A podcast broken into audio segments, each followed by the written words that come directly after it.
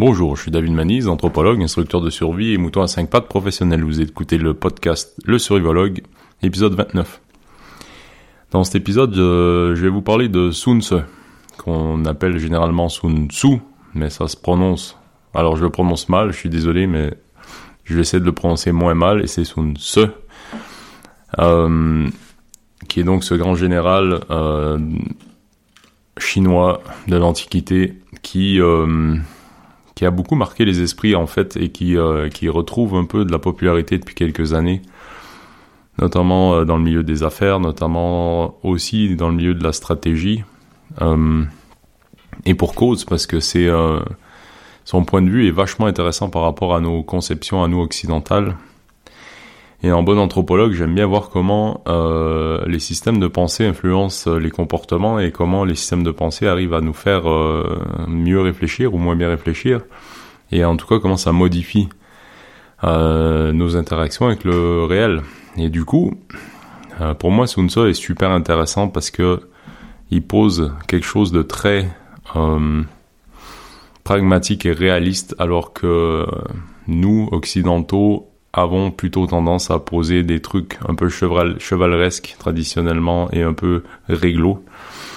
Et, euh, évidemment, avec l'avènement des forces spéciales, avec tout plein de tout plein de mouvements et de systèmes de pensée qui existent aussi en Occident, on commence à comprendre que en fait, si on se retrouve dans un combat loyal, c'est qu'on a fait une faute professionnelle, quoi. On commence à comprendre que le tout l'enjeu du conflit se joue bien avant le conflit et que euh, l'expression euh, brutale et physique directe euh, sur un champ de bataille ou sur un théâtre opérationnel sont la résultante de tout un paquet de choix qu'on a fait ou pas fait et que bref que tout se joue avant quoi et donc, euh, pour parler de Sun Tzu, j'ai évidemment demandé à Olivier, mon, euh, mon jumeau maléfique, euh, ou c'est peut-être plutôt moi son jumeau maléfique à lui, je sais pas trop, euh, et frère d'une autre mère qui est sinologue et qui est mon prof de kung fu, et qui m'a conseillé du coup de la traduction de Jean Lévy des 13 articles de Sun Tzu. et, et, évidemment, il y a eu plein de traductions différentes avec plein de terminologies différentes et plein de commentaires différents et il y en a des caisses et des caisses et des caisses. J'ai choisi celle-ci parce qu'elle me semble plus simple et plus euh, plus directement dans l'esprit et euh, et je vais vous faire grâce en fait de tous les commentaires traditionnels et de tout le blabla qui est autour de ce texte. En fait, je vais prendre que ce que moi je considère important et significatif dans les 13 articles je vais lire des passages et, euh, je vais commenter en fonction de, du centre d'intérêt du podcast, évidemment, à savoir euh, l'adaptation au changement, euh, la stratégie euh, et tout ça, tout ça. Bref. Alors déjà, il euh, faut savoir que Sun Tzu, on ne sait pas exactement qui c'est. On a eu, il y a eu plein de théories là-dessus, plein de débats. On a cru à un moment donné qu'il y avait euh, donc potentiellement son fils qui s'appelait qui s'appelait Sun Wu. Euh, pardon que que le mec s'appellerait Sun Wu et que il aurait un descendant qui s'appelle Sun Pin et que potentiellement Sun Pin aurait aurait écrit les textes euh, après la mort de son père machin. Bref il y a plein de débats là-dessus et au final on s'en fout un peu euh, Jean Lévy, euh, je, cite, dit euh, Il y a tout lieu de croire que le texte qui nous est parvenu comme étant l'œuvre de Sun Wu, donc Sun Tzu, est le produit d'un long processus de sédimentation et de réflexion stratégique qui se cristallisa sous forme de manuel dans la seconde moitié du IVe siècle avant Jésus-Christ. Donc en gros, comme beaucoup de textes classiques chinois, c'est un empilement de, textes, de commentaires, et on, finit par, par tirer un, un espèce de texte officiel sur lequel tout le monde se met plus ou moins d'accord ou pas, et on appelle ça le Sun quoi. Donc, euh, donc voilà, c'est euh, une photo euh, d'un choix de texte à un instant T avec une traduction X ou Y, euh, et, au, final, on se retrouve avec un truc assez nébuleux, mais sur lequel on peut quand même réfléchir et qui est quand même utilisable pour nous, et c'est ça qui est intéressant. Enfin, pour moi. Et le, truc qui pour moi est particulièrement intéressant avec Sun Tzu, c'est que sa pensée stratégique, en fait, elle commence euh, bien avant la nôtre et elle se termine bien après la nôtre. C'est-à-dire qu'elle elle comprend un ensemble de, de, facteurs et de réalités qui sont complètement en dehors de ce que la doctrine ou la science ou la pensée militaire européenne, euh, on va dire clausewitzienne classique, euh, comprenait.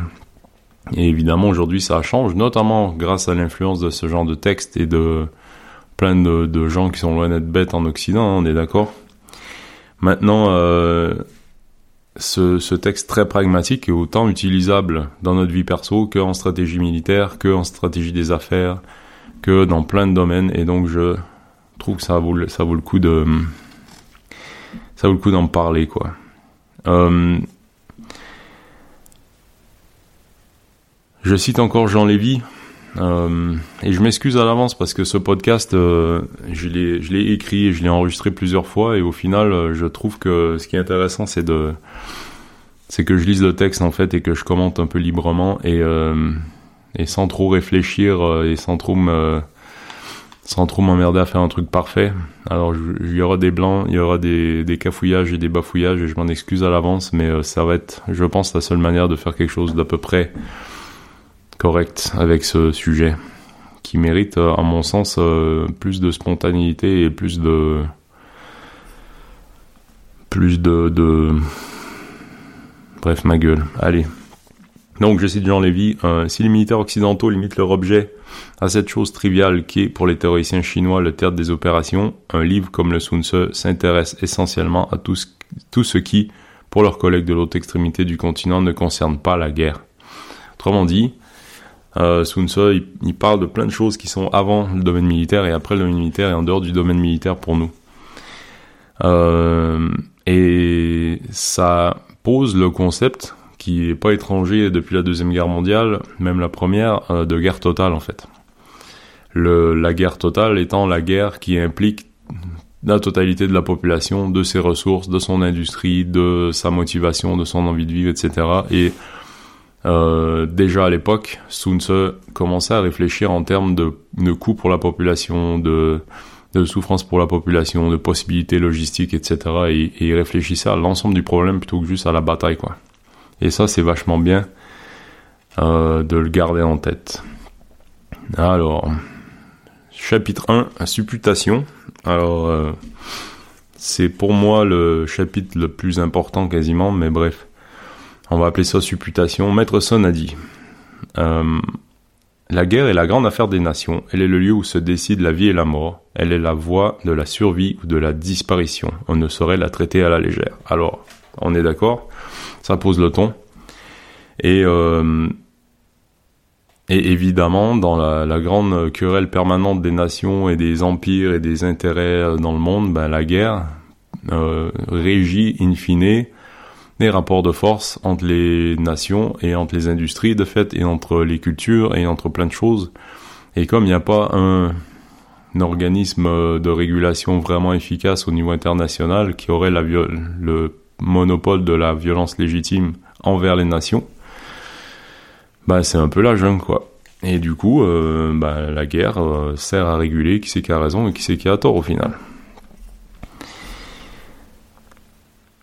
Euh, donc je continue de lire. La guerre est subordonnée à cinq facteurs. Et là, il liste les cinq facteurs. Euh, le premier, la vertu, le climat, la topographie, le commandement et l'organisation. Et je trouve hyper intéressant sa distinction entre la vertu et le commandement. Euh, la vertu est ce qui assure la cohésion entre supérieur et inférieur et incite ces derniers à accompagner leur chef dans la mort comme dans la vie, sans crainte du danger. Alors ça, pour moi, c'est ce que j'appelle le leadership.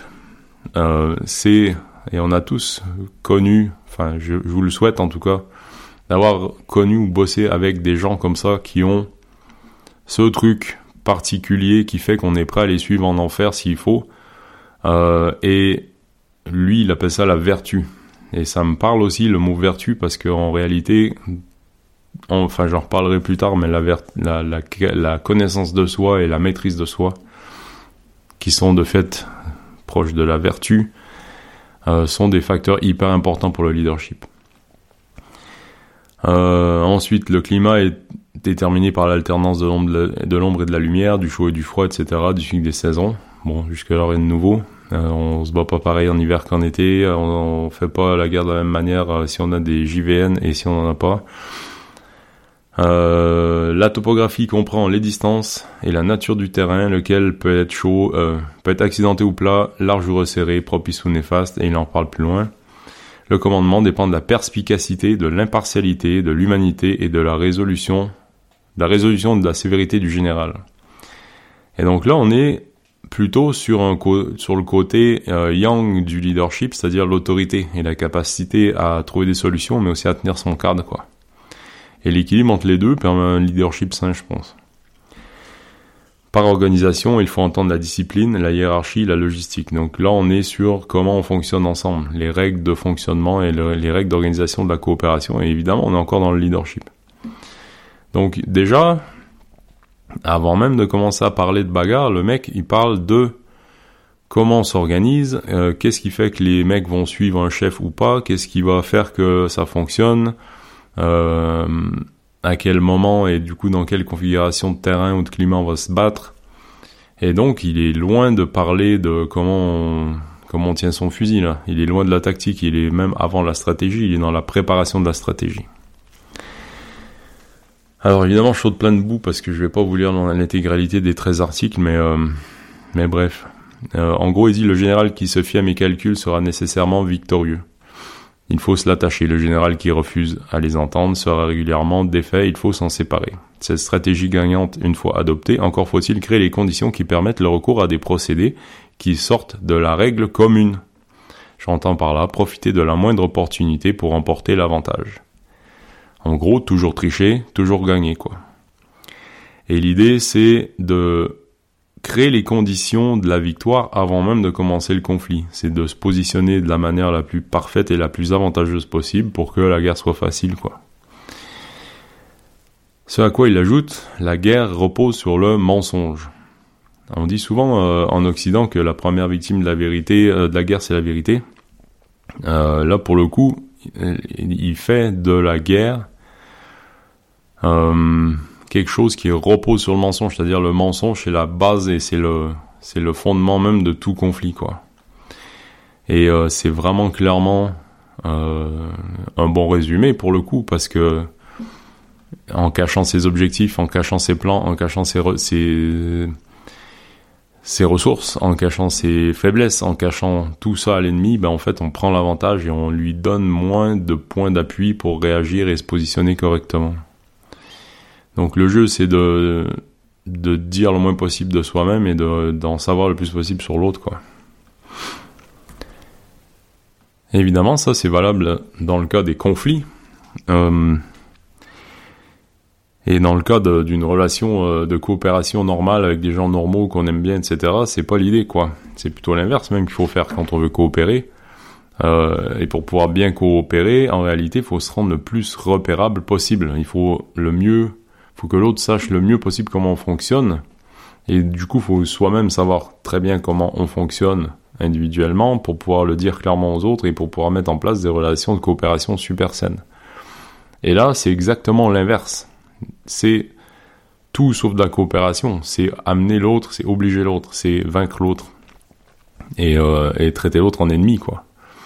Donc, euh, dans le cas de la guerre, et là il est question de guerre, c'est euh, masquer le plus possible ses intentions, tout en se connaissant très bien soi-même, et prendre par tous les moyens, euh, et même en dehors des règles communes, comme il le dit bien, en dehors de toute règle et de toute contrainte, euh, prendre l'avantage par tous les moyens. Et, c'est exactement l'antithèse d'une relation saine. C'est la relation la plus pourrie possible, en fait. Et si vous côtoyez des gens qui cachent leurs intentions, qui euh, qui prennent toujours, qui se débrouillent toujours pour garder l'avantage du rapport de force dans la relation, euh, quitte à employer des moyens pas très recommandables pour pouvoir être toujours en mesure de contraindre les autres. Méfiez-vous de ces gens-là. J'en connais. Euh, donc, chapitre 2, les opérations euh, et là, il parle du coup de la guerre, en fait. euh, en règle générale, toute opération militaire requiert 1000 quadriges rapides, 1000 fourgons à caisse de cuir, 100 000 soldats cuirassés, blabla. En fait, il liste un peu tout ce, qui, tout ce que ça coûte et le fait que plus c'est loin, euh, plus euh, plus il y a de coûts de transport et de coûts de logistique en fait à, à maintenir une armée en campagne quand elle est loin de ses bases. Euh, je continue de lire un peu. Des armées trop longtemps en campagne ruinent l'économie d'un pays. Voyant vos armes émoussées, vos troupes sans mordant, vos hommes sans ressort, votre économie ruinée, les principautés rivales sauteront sur l'occasion pour vous attaquer en état d'infériorité et aussi aviser que soient les dirigeants, il leur, sera impossible de préserver leurs arrières. On est en gros sur un scénario, par exemple, comme l'Afghanistan, où euh, les coalitions ont passé 20 ans euh, dépenser des trillions de dollars US. Euh, est-ce que, à votre avis, ça a été euh, plutôt bénéfique ou, pas très bon pour l'économie de nos pays, pour pour plein de choses? Alors, évidemment, l'industrie de l'armement et, plein de gens s'en sont mis plein les poches, mais est-ce que globalement le pays s'en est sorti grandi? Je suis pas sûr. Bref, on en reparlera tout à l'heure. Euh, S'il y eut des campagnes qui ont péché par précipitation, que l'on m'en cite une seule qui, habilement conduite, s'éternisa. Jamais il n'est arrivé qu'un pays ait pu tirer profit d'une guerre prolongée. Et, euh, euh, pour moi, c'est intéressant de voir que aujourd'hui, par exemple, la Chine, qui, a, qui s'est pas mouillée directement dans des conflits depuis 50 ans, depuis la guerre de Corée, je dirais, ou depuis le Vietnam, peut-être ils y étaient un peu indirectement, mais je pense que la dernière fois qu'ils ont vraiment fait la guerre concrètement, c'était contre les Américains en Corée, et les Canadiens aussi, et quelques autres, mais... Euh, et je pense qu'ils ont quand même su profiter du fait de pas dépenser des sous euh, inutilement dans des guerres et de concentrer leurs efforts sur la construction de leur économie, de leur pays, de leur armée aussi, et, euh, et bref, on peut réfléchir au fait que peut-être qu'aujourd'hui, les États-Unis ayant dépensé autant et ayant autant affaibli leurs relations diplomatiques et leur économie et plein de choses, ben, aient perdu du terrain par rapport à la Chine, par exemple. C'est une hypothèse, hein, j'en sais rien, je peux pas.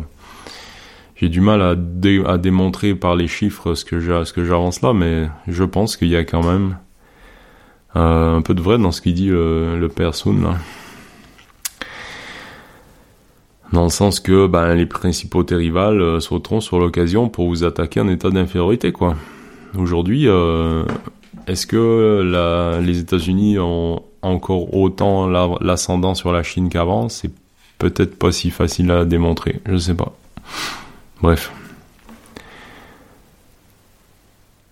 Euh, bon, je zappe tout le reste du chapitre hein, parce que ça fait long. Chapitre 3, combattre dans ses plans. Alors, il parle encore un peu d'économie de moyens. Hein. Euh, en gros, il dit en règle générale, il est préférable de préserver un pays à le détruire, un corps d'armée à le détruire, un bataillon à le détruire, une escouade à la détruire, une brigade à la détruire. Autrement dit, il, préfère euh, préserver que détruire. Et pourquoi? Parce que ben, dès qu'on commence à rentrer dans la bagarre, euh, déjà c'est coûteux, déjà c'est difficile, c'est incertain, il y a toujours des pertes, il y a toujours des coûts et donc il dit euh, être victorieux dans tous les combats n'est pas le fin du fin. Soumettre l'ennemi sans croiser le fer, voilà le fin du fin. Et comment on fait ça? Évidemment, bonne question. Si on peut éviter les combats, comment on fait? Il dit le mieux à la guerre consiste à attaquer les plans de l'ennemi, ensuite ses alliances, ensuite ses troupes et en dernier ses villes. Qu'est-ce qu'il entend par là? Parce que ça, c'est vraiment super fondamental en fait. Qu'est-ce qu'il entend par là? Il dit que en gros, le mieux et ce qu'il faut faire, c'est attaquer les plans, donc c'est-à-dire les objectifs de l'autre. Lui faire douter de ses plans, lui faire douter de ses objectifs, lui faire changer ses objectifs, c'est quelque chose qui... Euh, alors là, on, a quatre mots dans, dans un bouquin là. Mais c'est fondamental. C'est vraiment fondamental. Euh,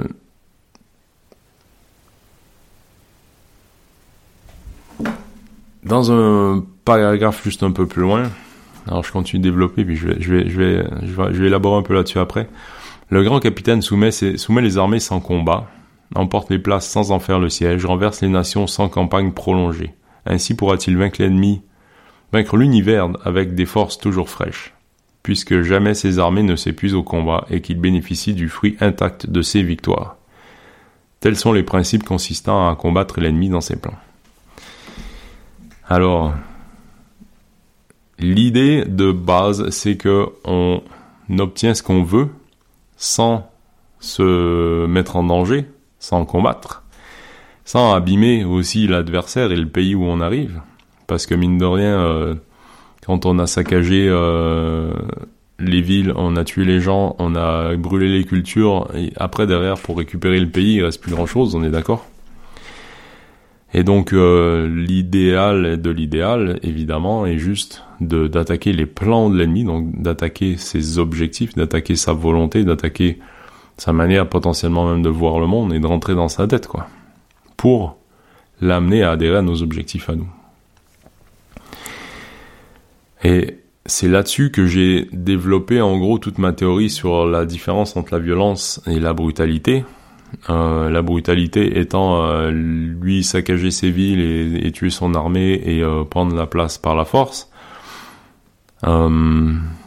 et c'est aussi de la violence parce que le but étant de faire changer ses plans à l'autre, ça devient de la violence. Mais la, la racine de la violence, la racine du conflit, c'est de vouloir amener l'autre à adhérer à nos objectifs à nous lui imposer nos objectifs. Et on peut faire ça sans violence. Enfin, pardon, on peut faire ça sans brutalité. On peut faire ça par le mensonge. On peut faire ça par la ruse. On peut faire ça par le charme. On peut faire ça par la persuasion. On peut faire ça par la manipulation. On peut faire ça par la pédagogie. Ok? Et donc, le, le fin du fin, selon Sun Tzu, c'est d'amener l'autre à la défaite sans combattre. Et la défaite étant d'adhérer à mes plans. Ça a donné quoi 20 ans en Afghanistan? Est-ce qu'on a fait changer les plans des talibans? Absolument pas du tout. Ok. Euh, est-ce que euh, après 18 euh, ans ou 20 ans de présence en Irak, est-ce que on a amélioré quoi que ce soit à l'économie du pays, au climat politique, à quoi que ce soit Pas du tout. Ok?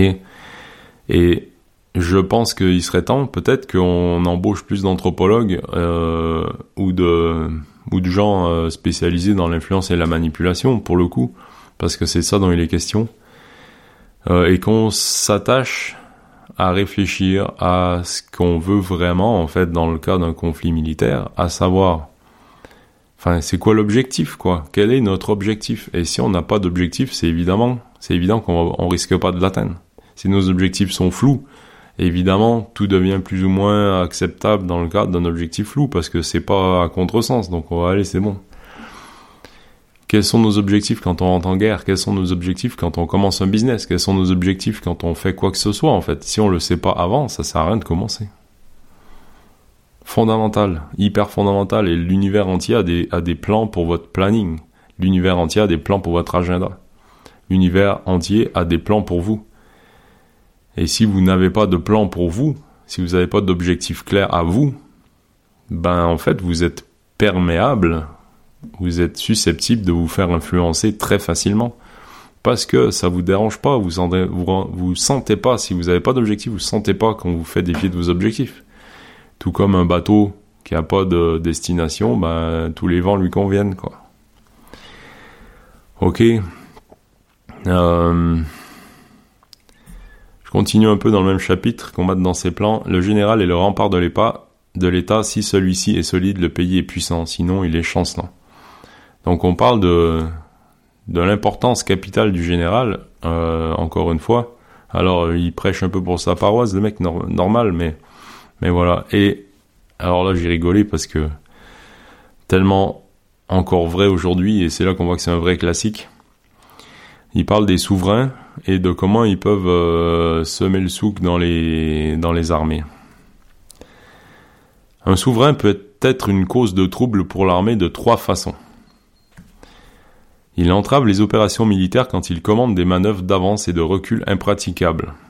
Autrement dit, euh, alors c'est juste Joe Biden quand il a décidé que telle date fallait être parti d'Afghanistan, il a fait exactement ça quoi, et on voit le résultat. Il trouble l'esprit des officiers quand il cherche à intervenir dans l'administration des trois armes alors qu'il en ignore tout. Donc en gros, chacun son taf, il y a des dirigeants, il y a des politiques, et l'armée est au service des dirigeants. Euh, mais à un moment donné, quand on a posé des objectifs, faut laisser les militaires faire. Troisièmement, il sème la défiance chez les hommes en cherchant à s'immiscer dans la distribution des responsabilités alors qu'il ne connaît rien à l'exercice du commandement. En gros, euh, il laisse pas ses généraux bosser. Il fait pas confiance à ses chefs militaires et donc il fout le bordel en se mêlant de leurs oignons. Et ça, c'est vrai à tous les échelons. Euh, combien de, lieutenants ont foutu la merde dans des dans des trinômes euh, ou euh, je sais pas quoi en faisant ce genre de plan quoi? Combien de chefs d'entreprise viennent se mêler de ce qui se passe dans les ateliers alors qu'ils ont des contremaîtres et des chefs d'atelier et plein de gens qui sont là pour ça et qu'on qui les court-circuitent et qui foutent la merde dans leur organisation et après ils les blâment parce que ça marche pas comme ils voulaient? Classique. Euh, bref, toujours vrai. Quasiment euh, 3000 ans plus tard quoi. Pardon. Chapitre 4, les formations militaires. Euh, Maître Son dit, les grands capitaines de jadis opposaient leur invincibilité à la vulnérabilité de l'ennemi. L'invincibilité dépend de soi, la vulnérabilité de l'autre. En effet, si un habile guerrier peut forger son, invincibilité, la vulnérabilité de l'ennemi est, indépendante de sa volonté. C'est pourquoi je dis, on peut connaître les moyens de la victoire sans nécessairement l'obtenir. On assure son invulnérabilité par la défensive, blablabla. Bla, bla. Bref, en gros, il est en train de, parler de ce qu'on contrôle et de ce qu'on contrôle pas, de ce qui nous appartient, et de ce qui nous appartient pas. Alors, on peut faire des points avec le stoïcisme, évidemment. Euh, mais c'est pas là où, je trouve que c'est le plus important. Euh, et, souvent, il y a de la redondance entre les chapitres parce qu'en réalité, il y a 4-5 idées principalement intéressantes dans tout, dans tout ce truc. Mais bref. Autrefois, on considérait comme habiles ceux qui savaient vaincre sans péril. Ils ne bénéficiaient ni de la réputation des sages, ni de la gloire des preux. Avec eux, pas de combat douteux. L'issue n'était pas douteuse en ce que, quelle que fît la stratégie employée, ils étaient nécessairement victorieux car ils triomphaient d'un adversaire déjà à terre. Donc là, il parle de, en gros, c'était mieux avant, et il parle du fait que, à vaincre sans péril, on triomphe. Point. Il parle du fait qu'il n'y a pas, euh, a pas besoin de, se lancer dans des combats douteux. Il parle du fait que si vous êtes dans un combat loyal, ben vous faites une faute professionnelle. Et le jeu, dans le cas du conflit, évidemment, c'est de prendre l'avantage par tous les moyens avant que ça commence. Et c'est, euh, enfin, c'est redondant avec ce qu'on dit depuis le début, quoi. D'ailleurs, il le dit texto, dans le texte, une armée est victorieuse si elle cherche à vaincre avant de combattre. Elle est vaincue si elle cherche à combattre avant de vaincre. Et là, on est loin de, on est loin de Rocky qui a un gros cœur et une mauvaise technique, ok? et qui en prend plein la gueule, mais comme il est plus courageux, ben il finit par gagner à la fin euh, avec la gueule en steak caché quoi. On est loin de cet idéal euh, cheval, chevaleresque, euh, un peu sportif. On est dans un truc pragmatique et efficace de en gros ben j'ai un jeune objectif et je me démerde pour l'atteindre le plus facilement possible quoi. Et c'est c'est un peu psychopathe sur les bords maintenant. À la guerre, ça marche comme ça. Ah, blablabla, bla, bla, bla, encore plein de blabla. Chapitre 5. Puissance stratégique. Alors là, il parle de, en gros, de décentralisation du commandement. Euh, on manœuvre une multitude comme on le ferait d'une poignée d'hommes grâce à la division en corps et à la répartition en unités. Autrement dit, le général parle à 5-10 bonhommes, qui eux parlent à 5-10 bonhommes, qui eux parlent à 5-10 bonhommes, et au final, on n'a pas besoin de s'adresser à toute la foule au complet, ça se répercute euh, de manière décentralisée. Euh, blabla, blabla.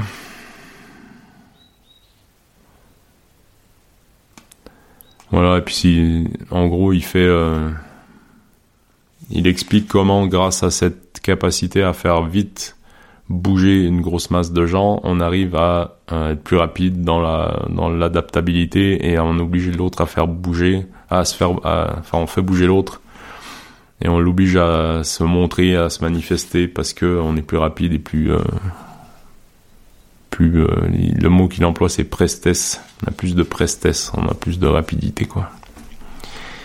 Chapitre 6, vide et plein. Euh, alors je vous passe tout le début, euh, mais en gros ça revient toujours au même truc. C'est infiniment mystérieux, il occulte toute forme. Suprêmement divin, il ne laisse échapper aucun bruit. C'est ainsi que le parfait chef de guerre se rend maître du destin de l'adversaire. Il avance sans que l'autre puisse le contrer, car il s'insinue dans ses vides. Euh, on va parler de désinformation, d'influence et de clivage euh, j'ai écrit un bouquin là-dessus qui s'appelle euh, Démocratie en danger. Le titre que j'avais choisi était bien mieux. Ça s'appelait La faille. Et euh, le comité marketing de mon éditeur a décidé que La faille c'était pas assez parlant pour Géraldine qui allait voir mon bouquin sur une tablette à Auchan. Sachant que moi personnellement Géraldine c'était pas ma cible prioritaire dans, en écrivant ce bouquin, mais bref. Et j'ai accepté de, de, faire ce compromis euh, sur le titre parce que j'ai j'y connais rien en marketing, mais, mais bon. Euh, mais moi, je préférais la faille. Pourquoi? Parce que il est question de vider de plein en fait. Et c'est exactement dans cette faille que qui est à nous, c'est nos, nos failles à nous, nos clivages à nous, nos dissensions à nous, nos incompréhensions à nous, nos querelles internes à nous, c'est dans ces failles-là que s'insinuent les campagnes de désinformation et d'influence et de foutage de merde qui viennent de l'étranger, dans nos pays. Euh, c'est, euh, je vais pas vous refaire tout le speech de mon bouquin, mais en gros, pour résumer, euh, L'idée pour les forces et les services étrangers qui font ça, c'est de semer le plus possible la zizanie à l'intérieur de nos pays, parce que c'est coûteux de se mettre sur la gueule entre nous, déjà, parce que ça fait perdre confiance entre les, enfin, des gens envers les autres gens, des gens envers leurs dirigeants, et envers l'État, des gens envers les forces de l'ordre. Et si vous regardez, on, utilise à chaque fois un truc qui existe pour de vrai, c'est-à-dire un, vrai problème, un, vrai clivage, un vrai, une vraie incompréhension, une vraie dissension, un vrai conflit et on le on, l'attise et on, on met de la on met du sel dans les plaies quoi. Euh, et, et, ça marche et on est en train de se faire avoir hein, euh, vraiment. Si aujourd'hui euh, il y a autant de gens qui ont autant de mal à parler avec autant d'autres gens c'est pas seulement parce que nous on a du mal à s'entendre. On a toujours eu un peu du mal à s'entendre. Mais là avec les réseaux sociaux et les campagnes d'influence menées notamment par des campagnes de désinformation dans les médias, mais aussi, euh, et c'est de plus en plus vrai par les réseaux sociaux, et encore plus avec l'intelligence artificielle qui permet de pondre des contenus euh, clivants, euh, distensifs, euh, faux et manipulants, quoi, à, grande, grande échelle, très vite, très facilement. On, risque de ramasser fort et, de prendre cher si on continue à ignorer le phénomène, en fait. Bref. Donc, euh, il s'avance sans que l'autre puisse le contrer car il s'insinue dans ses vides. Autrement dit, euh, quand il y a un endroit qu'on surveille pas, quand il y a un endroit dont on n'est pas conscient, ben en fait on est vulnérable. Et c'est vrai, euh, quand on se connaît pas bien soi-même et que subitement on se retrouve face à quelqu'un qui qui exploite nos failles, nos faiblesses.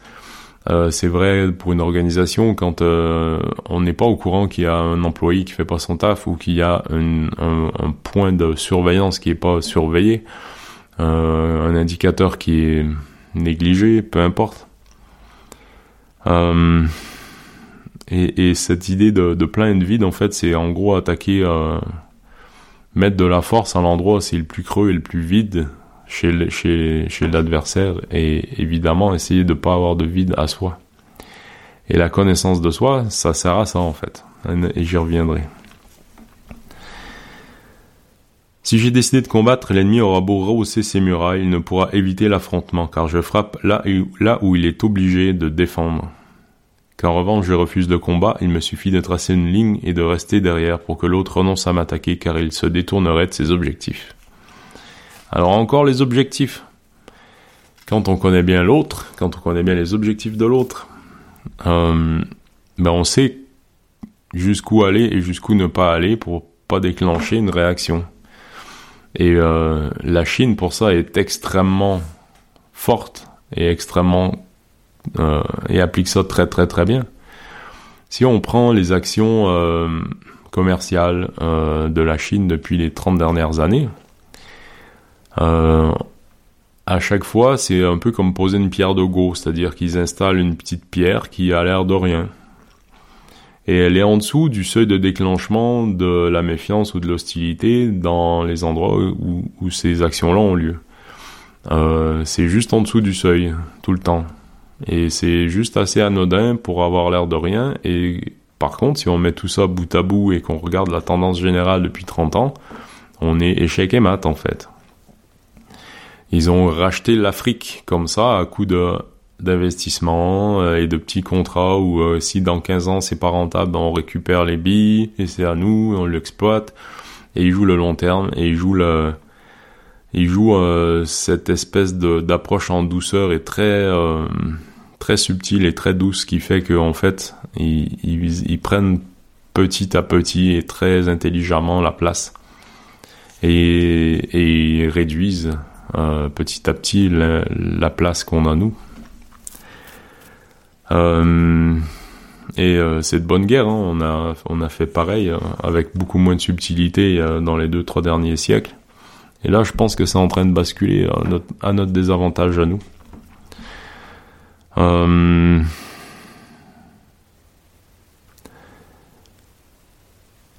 Ouais, bref. Je, zappe des bouts. examiner les plans de l'ennemi pour en connaître les mérites et démérite. Poussez-le à l'action pour découvrir les principes de ses mouvements. Forcez-le à dévoiler son dispositif afin de déterminer si la position est avantageuse ou non. Harcelez-le afin de repérer ses points forts et ses points faibles.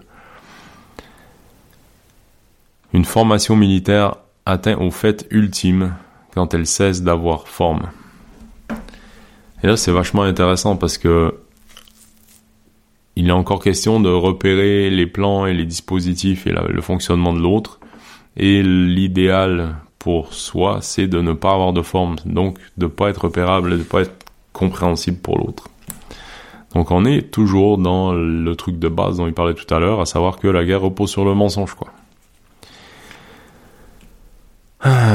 Donc, euh, et ouais, puis l'idée c'est de jamais déployer ses plans, de jamais les dévoiler, de jamais euh, révéler ses objectifs, de jamais révéler ses méthodes. Euh, il, y a un passage qui est intéressant là.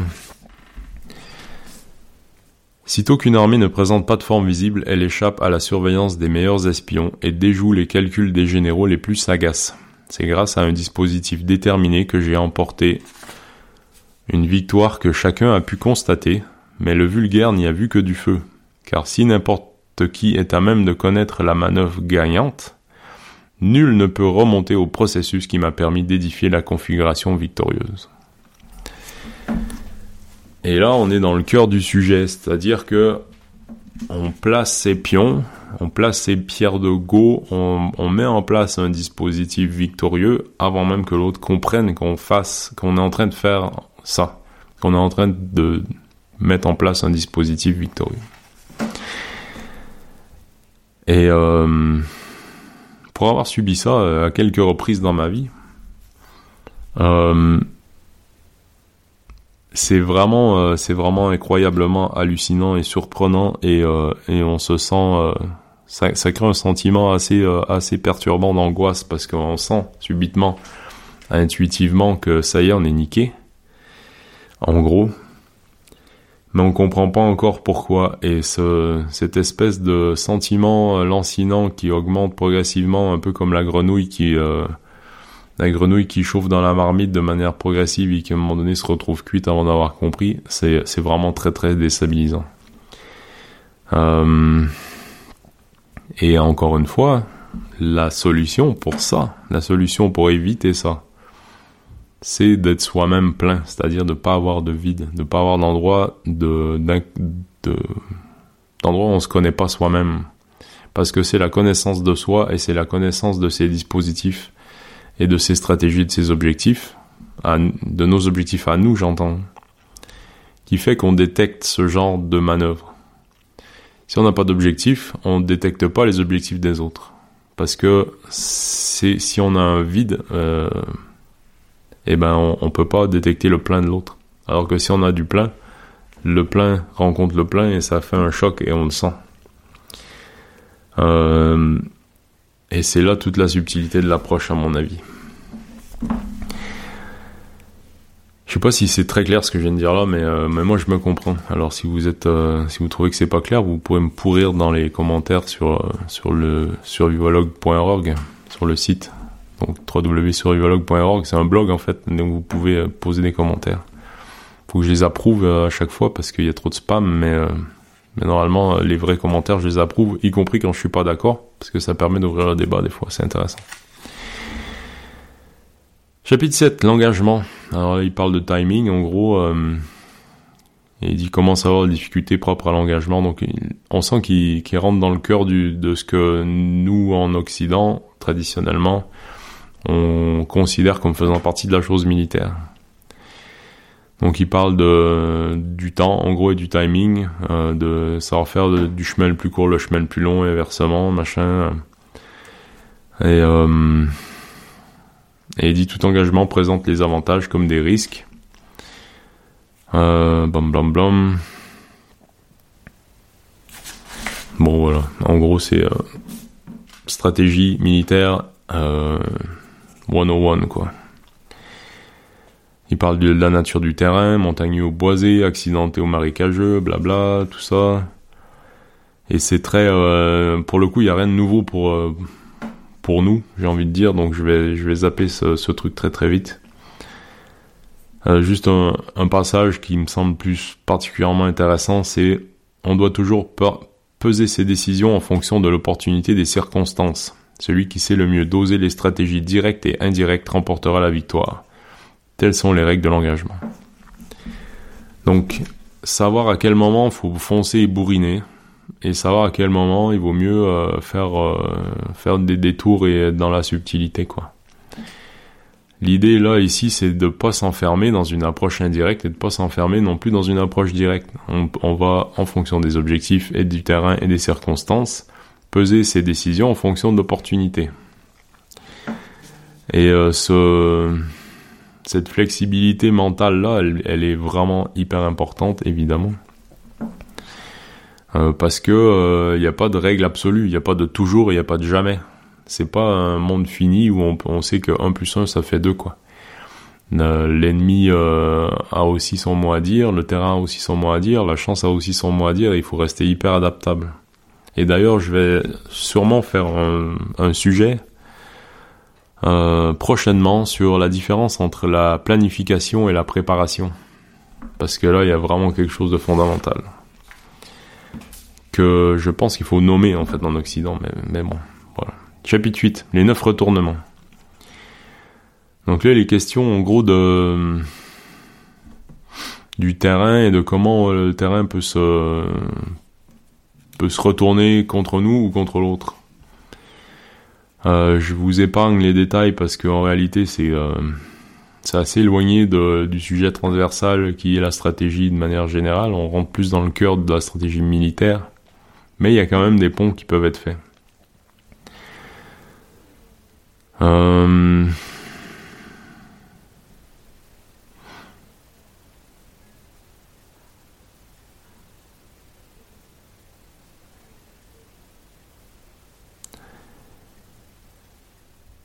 et notamment un endroit qui est vachement intéressant euh, où il parle en gros du euh, des points faibles et des points forts du général, du chef de guerre.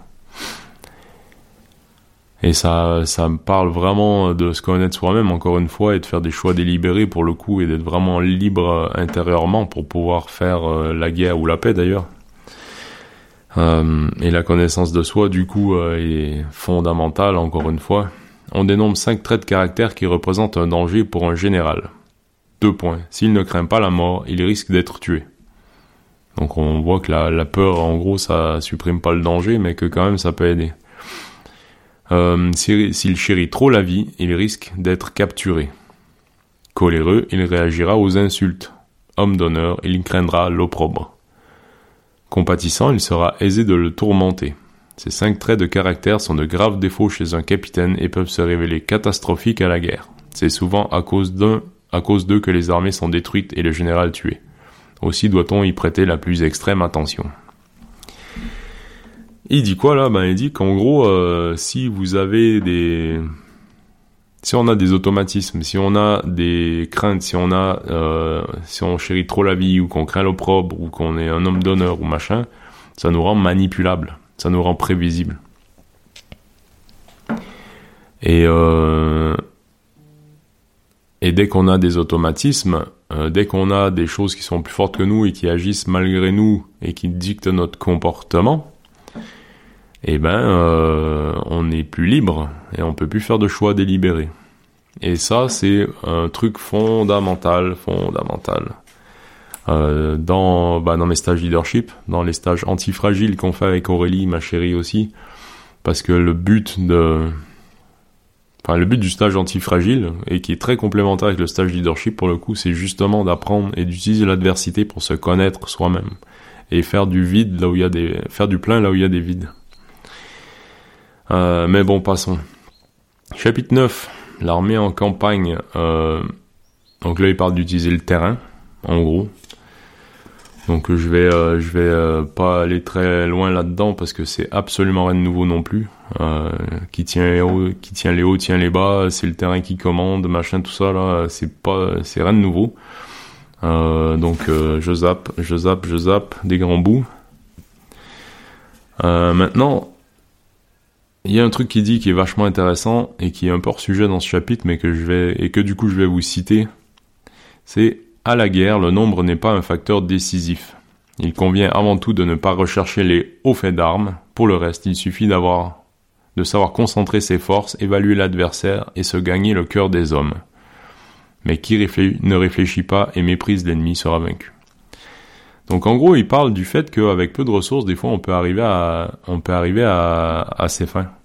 Que c'est pas le nombre qui fonctionne le plus et qui suffit à, qui suffit à lui-même. C'est plus la connaissance de soi, la connaissance de l'autre et la stratégie et de euh, gagner le cœur des hommes, c'est-à-dire de créer vraiment la motivation et, la, et par sa vertu dont il parle au début, de motiver et d'inspirer quoi. Et euh, quand on a bossé un peu avec des unités prestigieuses, j'ai du mal à dire prestigieuses, prestigieuses, euh, et d'élite, etc., on se rend compte que ces gens-là sont avec un petit nombre, beaucoup de cohésion et beaucoup de beaucoup de professionnalisme et, euh, beaucoup de des liens très très forts entre eux et évidemment euh, des compétences phénoménales, mais mais aussi et peut-être surtout des une vraie vraie vraie vraie cohésion très très très très dense et et des super chefs, des super sous-offres et des super officiers. Bah en fait, on voit que les, ces unités-là ou ces groupes-là sont hyper efficaces et hyper efficients, c'est-à-dire qu'avec très peu de ressources, en réalité, ils font énormément de choses.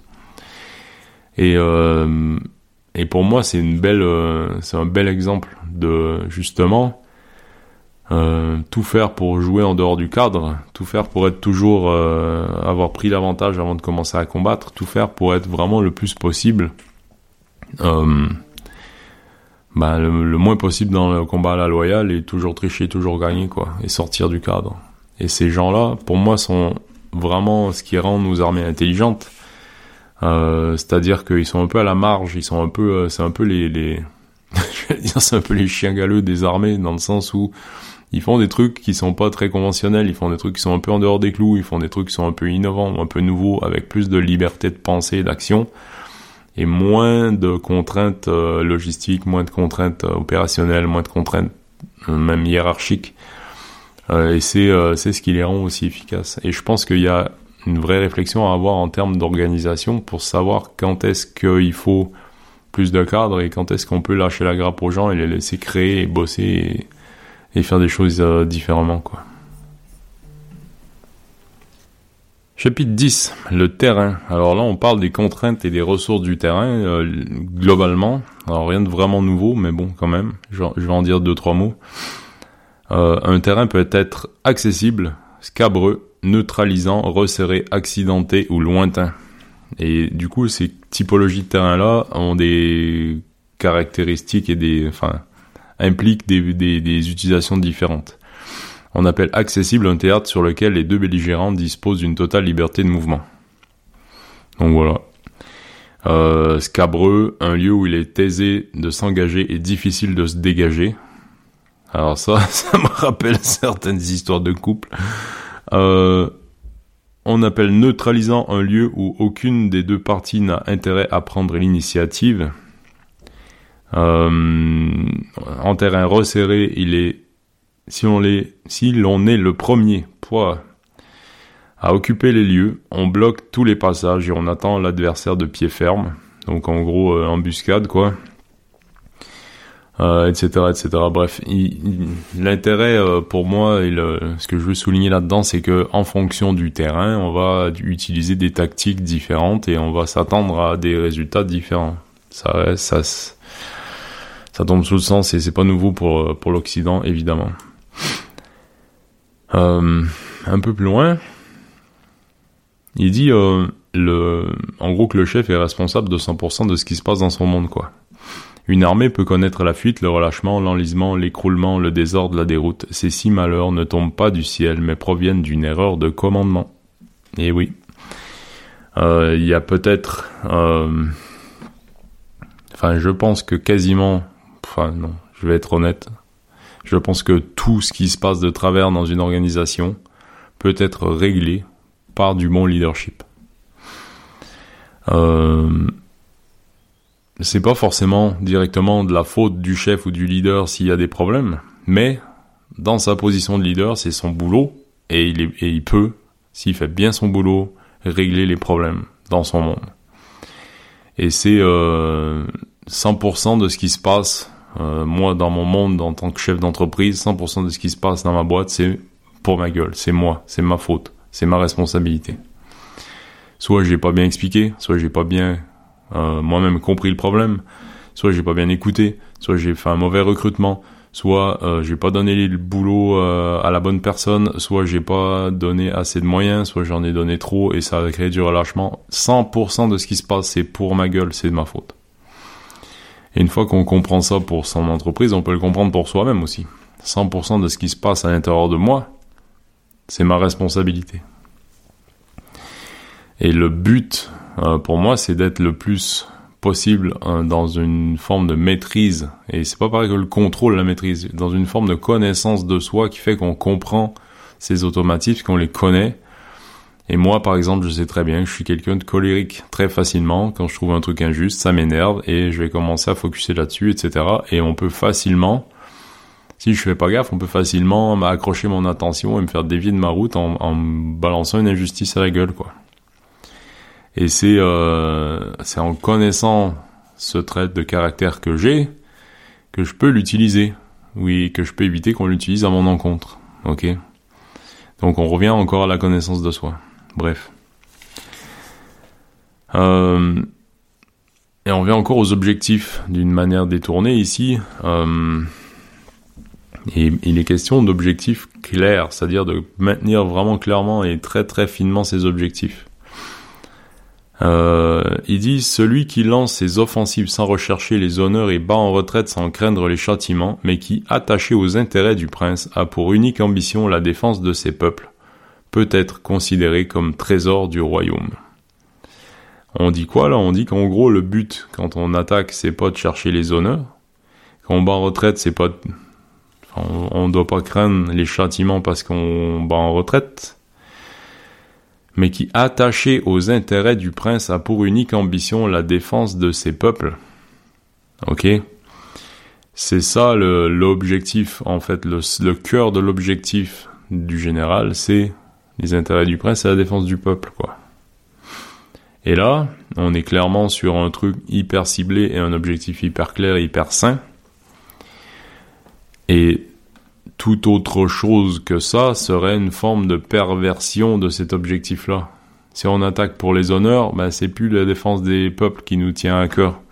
Et si on veut pas battre en retraite et on préfère faire tuer toute son armée parce qu'on craint euh, la honte ou le châtiment ou je sais pas quoi, ben c'est plus l'objectif de base qui est recherché, c'est autre chose. Et ça, c'est la définition pour moi de la perversion. C'est quand on a un truc annoncé, un objectif annoncé, et qu'on le modifie sans prévenir, sans annoncer la couleur. C'est la, c'est la racine de la violence aussi. Donc, euh, attention à ça, attention à nos objectifs, attention à ceux qui changent les objectifs d'un système, d'une assaut de quartier au pays. On s'en fout de l'échelle. Quand on annonce un objectif et qu'on crée de la coopération et de l'entraide et euh, plein de bonne volonté autour d'un objectif et qu'on les change et qu'on l'annonce pas, c'est pas réglo, c'est pervers. Euh, l'exemple que je prends sans arrêt, c'est euh, le mec qui a une asso euh, de soutien aux handicapés et qui fait des levées de fonds et des, campagnes de dons et machin pour les handicapés et qui motive les gens à donner pour cette cause-là. Donc l'objectif est clair, c'est aider les, handicapés et qui fait son de conseil d'administration chaque année aux Seychelles sur des trucs de luxe eh ben euh, il a perverti l'objectif. Il a changé l'objectif parce que l'objectif ça devient lui payer des vacances de luxe chaque année. Ok, même si on, si on aide quand même les handicapés, il y a quand même ça qui est pas dans les clous quoi. Et ce genre de truc, il y en a à l'appel, à l'appel. Donc euh, donc gaffe, gaffe à ça, gaffe au glissement, gaffe à la, la, la perversion d'un truc. Il revient sur la vertu et le leadership. Pour peu que leur chef les aime comme un nouveau-né et les chérisse comme un fils bien-aimé, les soldats seront prêts à le suivre en enfer et à lui sacrifier leur vie. Mais des hommes qu'on traite avec égard et à qui on manifeste de l'amour sans être capable de leur assigner de tâches et de s'en faire obéir, de sorte que leur turbulence échappe à tout contrôle, tels des enfants gâtés ne seront propres à rien. Alors on voit vraiment l'équilibre entre le leadership et l'autorité là. C'est hyper bien formulé. Je pense que je vais, je vais, me le tatouer quelque part, ce truc. euh... Ouais, je passe la suite. Chapitre 11, les 9, les 9 sortes de terrain. Alors là, c'est assez redondant et c'est assez... Euh... Et on voit qu'il y a... Il y a c'est probablement pas une seule personne qui a écrit le truc parce que les, les, les angles de réflexion et les styles changent, mais, mais bref. Euh, bon, bon, bon, et en plus dans, ce chapitre, il y a plein de redondances avec plein de trucs qu'on a vu déjà. Donc je vais zapper le plus gros. Juste un point euh, sur l'énergie du désespoir là, euh, dont il parle à un moment donné. Des soldats qui n'ont d'autre alternative que la mort se battent avec la plus sauvage énergie. Et, euh, et c'est un truc que j'ai remarqué. Euh, alors j'ai grandi au Québec, euh, j'ai vu, euh, j'ai vu des ours, j'ai vu des loups, j'ai vu des lynx, j'ai vu euh, bon en captivité, mais j'ai vu un puma en captivité. j'ai j'ai euh, j'ai vu des orignaux, plein d'animaux dangereux en fait. Et il y a un seul animal sauvage qui m'a jamais mordu dans ma vie. Ok, il y en a un seul qui m'a mordu, c'est un écureuil.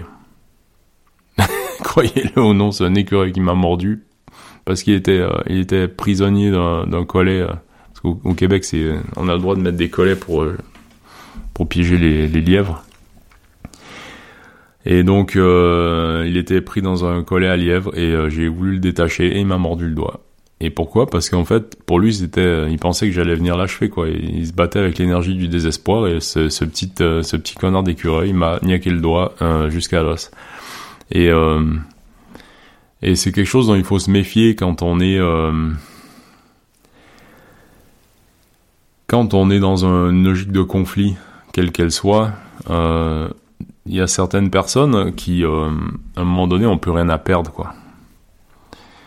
Et les gens qui n'ont plus rien à perdre, et même pas, même plus la face, ok, parce que souvent juste pour garder la face, on va faire plein de choses et on va se comporter bien, mais les gens qui n'ont même plus la face à perdre peuvent subitement devenir extrêmement dangereux.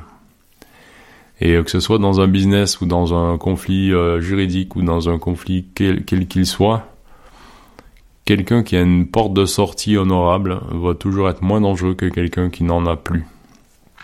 Et attention à ça en fait. Attention à ça. Attention des fois quand vous parlez un peu sèchement à quelqu'un, des fois c'est la dernière chose qu'il attendait avant de décapsuler. Euh, quand euh, imaginez, vous êtes un mec de 18-19 ans, euh, vous avez tout échoué, vous êtes euh, en échec scolaire, euh, votre nana vient de vous, vous larguer, tout le monde se fout de votre gueule depuis toujours parce que vous avez pas le physique qu'on voudrait, vous avez pas assez de pognon, vous avez pas assez de charisme et vous êtes un peu nul dans tout et vous vous sentez comme une merde.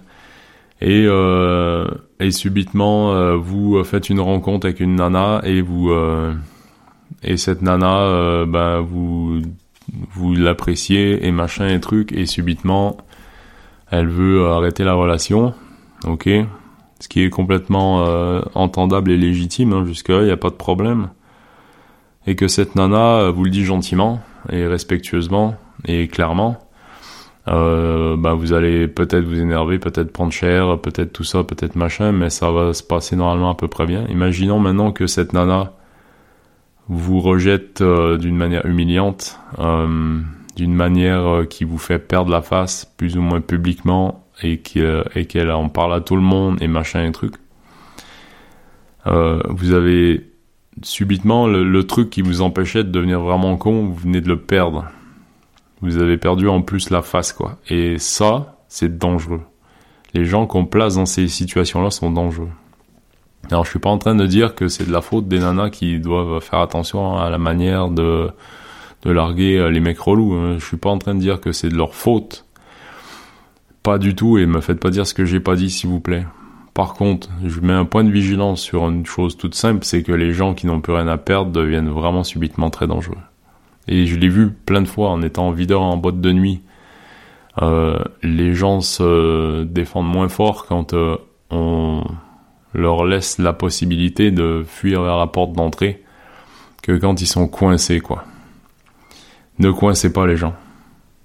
ou alors, c'est que vous savez ce que vous faites et vous voulez, vous voulez les coincer pour les, défoncer vraiment, mais si votre but c'est de, que ça se passe bien, ne coincez pas les gens.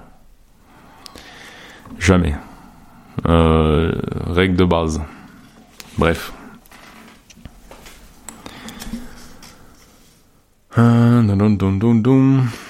Et euh, ouais, sur cette base-là, après, un peu plus loin, il dit En un mot, la tâche du général se borne à rassembler ses troupes pour les jeter au cœur du danger.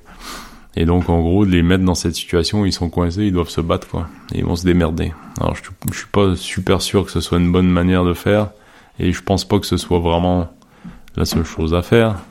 Parce que c'est un peu en contradiction avec tout ce qui se dit depuis le début de ce texte. Mais bon. Euh, on voit les contradictions internes au texte aussi, ce qui, pour moi, encore une fois, montre qu'il y a plein d'auteurs différents et un empilement de trucs. Euh, blablabla. Bla, Donc en gros le chapitre 11, moi, il y a plein de trucs sur lesquels je suis pas d'accord et j'ai l'impression que c'est quelqu'un d'autre qui l'a écrit carrément. Donc euh, je zappe. Euh, les attaques par le feu, chapitre 12, donc euh, bon, il est en gros question de foutre le feu dans le bon sens pour pas se prendre la fumée et pas se faire cramer soi-même. Euh, dernier paragraphe quand même qui est intéressant. On entreprend on entre, on n'entreprend pas. j'ai du mal aujourd'hui, désolé. Donc on n'entreprend pas une action qui ne répond pas aux intérêts du pays. On ne recourt pas aux armes sans être sûr du succès. On ne combat, on ne combat pas lorsqu'on n'est pas menacé. Un souverain digne de ce nom ne lève pas une armée sous le coup de la colère. Le véritable chef de guerre n'engage pas la bataille sur un mouvement d'humeur. Ils n'entreprennent une action que si elle répond à leur intérêt. Sinon ils y renoncent, car la joie peut succéder à la colère et le contentement à l'humeur. Les nations ne se relèvent pas de leurs cendres, ni les morts ne reviennent à la vie. Bref. Donc en gros, si on fait un truc, on le fait de manière délibérée et raisonnée. Treizième chapitre, chapitre 13, l'espionnage. Alors, on a vu depuis le début que tout l'art du truc consiste à se rendre le moins repérable possible et à mieux, à, savoir le mieux possible et à connaître le mieux possible l'ennemi. Et donc, forcément, il faut prendre des informations quelque part et donc il est question d'espionnage. Euh, un prince avisé est et un brillant capitaine sortent toujours victorieux de leur campagne et se couvrent d'une gloire qui éclipse leurs rivaux grâce à leur capacité de prévision. Jusque-là, tout va bien. Or, la prévision ne vient ni des esprits ni des dieux, elle n'est pas tirée de l'analogie avec le passé, pas plus qu'elle n'est le fruit des conjectures. Elle provient uniquement des renseignements obtenus auprès de ceux qui connaissent la situation de l'adversaire. Basique. Et donc il est question en gros de traiter avec les espions, de retourner les gens, euh, machin, transmettre des faux renseignements aussi, tout ça. En gros, euh, on n'a rien inventé, d'accord Et là, petit point euh, d'amusement. Sans intelligence et bonté, il est impossible de recruter et de diriger des agents secrets. Alors, petit message subliminal. De même, l'exploitation des renseignements qu'ils fournissent nécessite subtilité et discrétion. Mystérieux, ô combien mystérieux, il n'est champ d'action qui ne soit de leur ressort.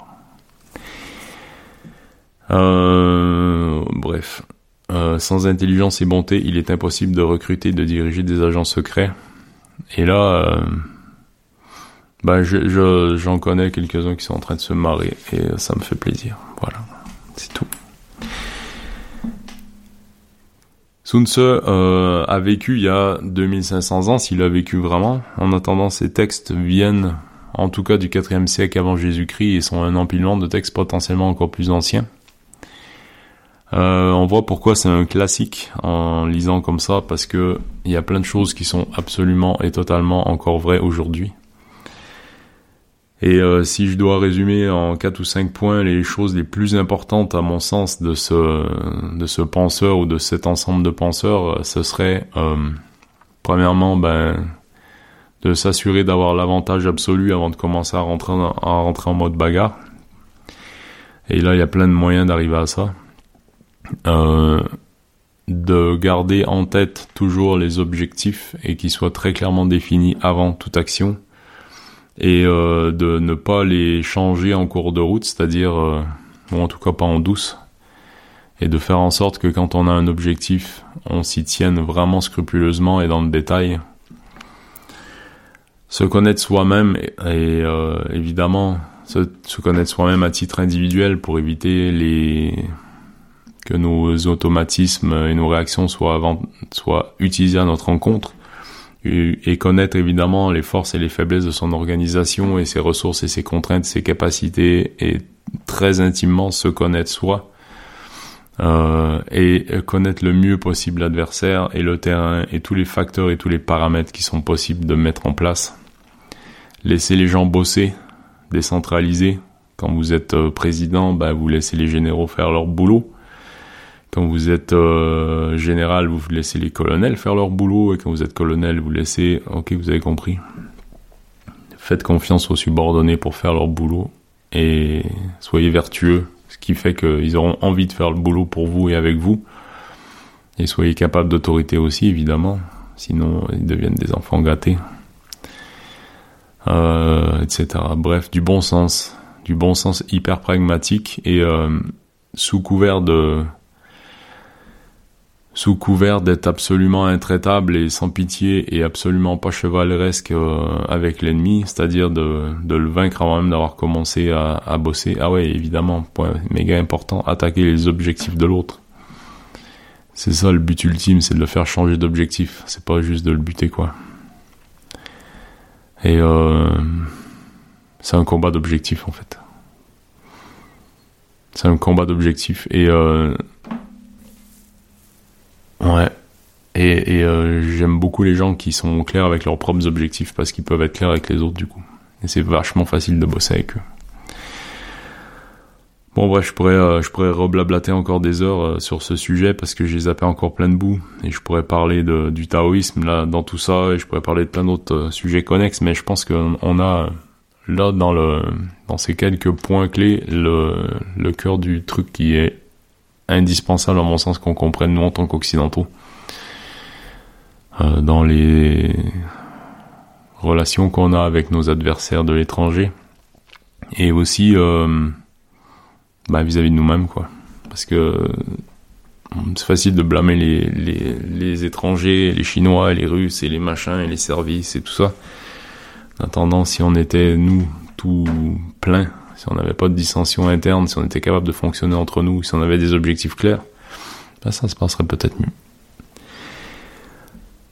Voilà, c'est tout pour aujourd'hui. Euh, si vous voulez soutenir le podcast, vous pouvez aller sur le site survivologue.org, il y a un petit onglet soutenir et vous pouvez faire un don euh, par CB sécurisé à partir de 1 euro.